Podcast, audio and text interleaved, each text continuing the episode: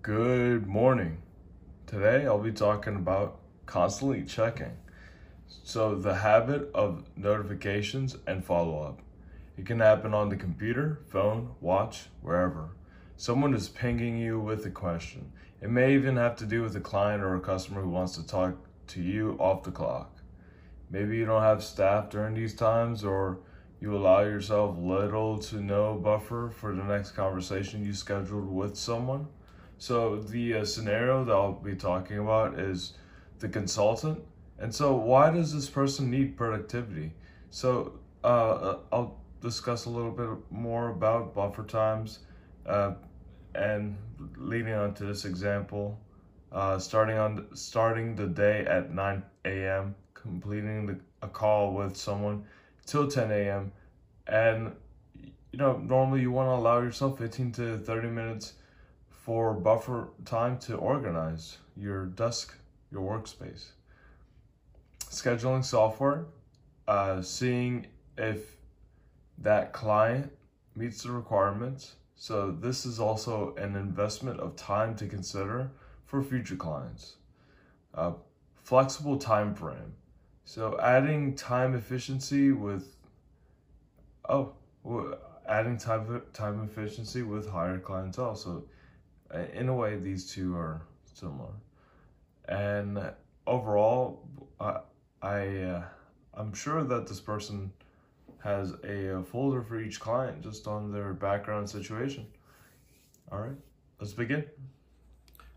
Okay, so the consultant Normally, this person can make their own rules, schedule, and also pick whoever they want for their clientele.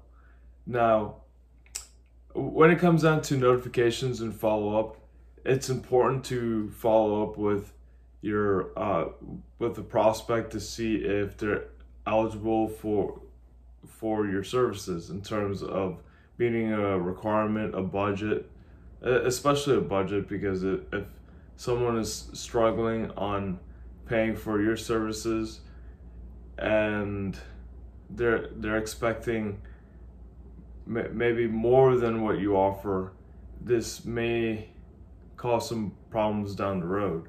And so in terms of productivity this has to do with time efficiency um, becoming aware of um, of how your clients are doing. You, you don't want you, you don't want that one outlier to become um, a bigger say a, um, a a bigger investment of time in your portfolio of of clients that well I, want to make sure that um, uh, Susie or her bagel business has good um, marketing. everything is intact, and her staff as well. And then you, you have another person that has to do with uh, digital marketing, uh, ensuring that they're they're producing enough traffic for their business. And then you ha- you have the other person who who isn't uh, too sure about um, get, getting started with their business and that they have all this money and all of a sudden they're, they're looking for this consultant and in trying to figure out a way to get started so and, and so this this idea this topic is, may seem broad but it it all comes down to um, making your own making your time efficient ensuring that you don't have ensuring that you have a uh, a database of clientele that stays consistent with the services that you offer and nothing more. Because if it does become something like that then then it, it creates say a uh, imbalance but between between the relationship of all of your clients.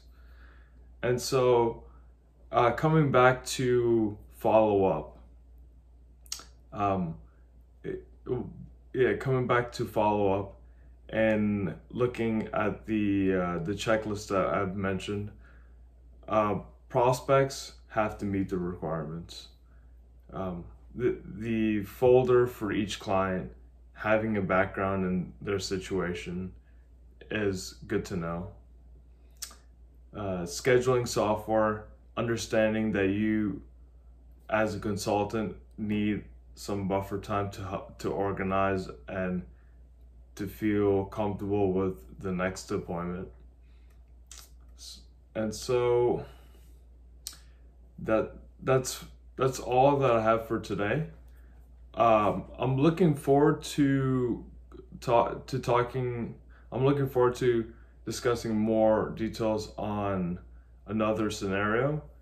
Uh, the consultant summarized nice and simple in terms of time efficiency, productivity, and the uh, the people that they're providing the, the people that he or her is providing services to. And I'm looking forward to the next episode. Until next time.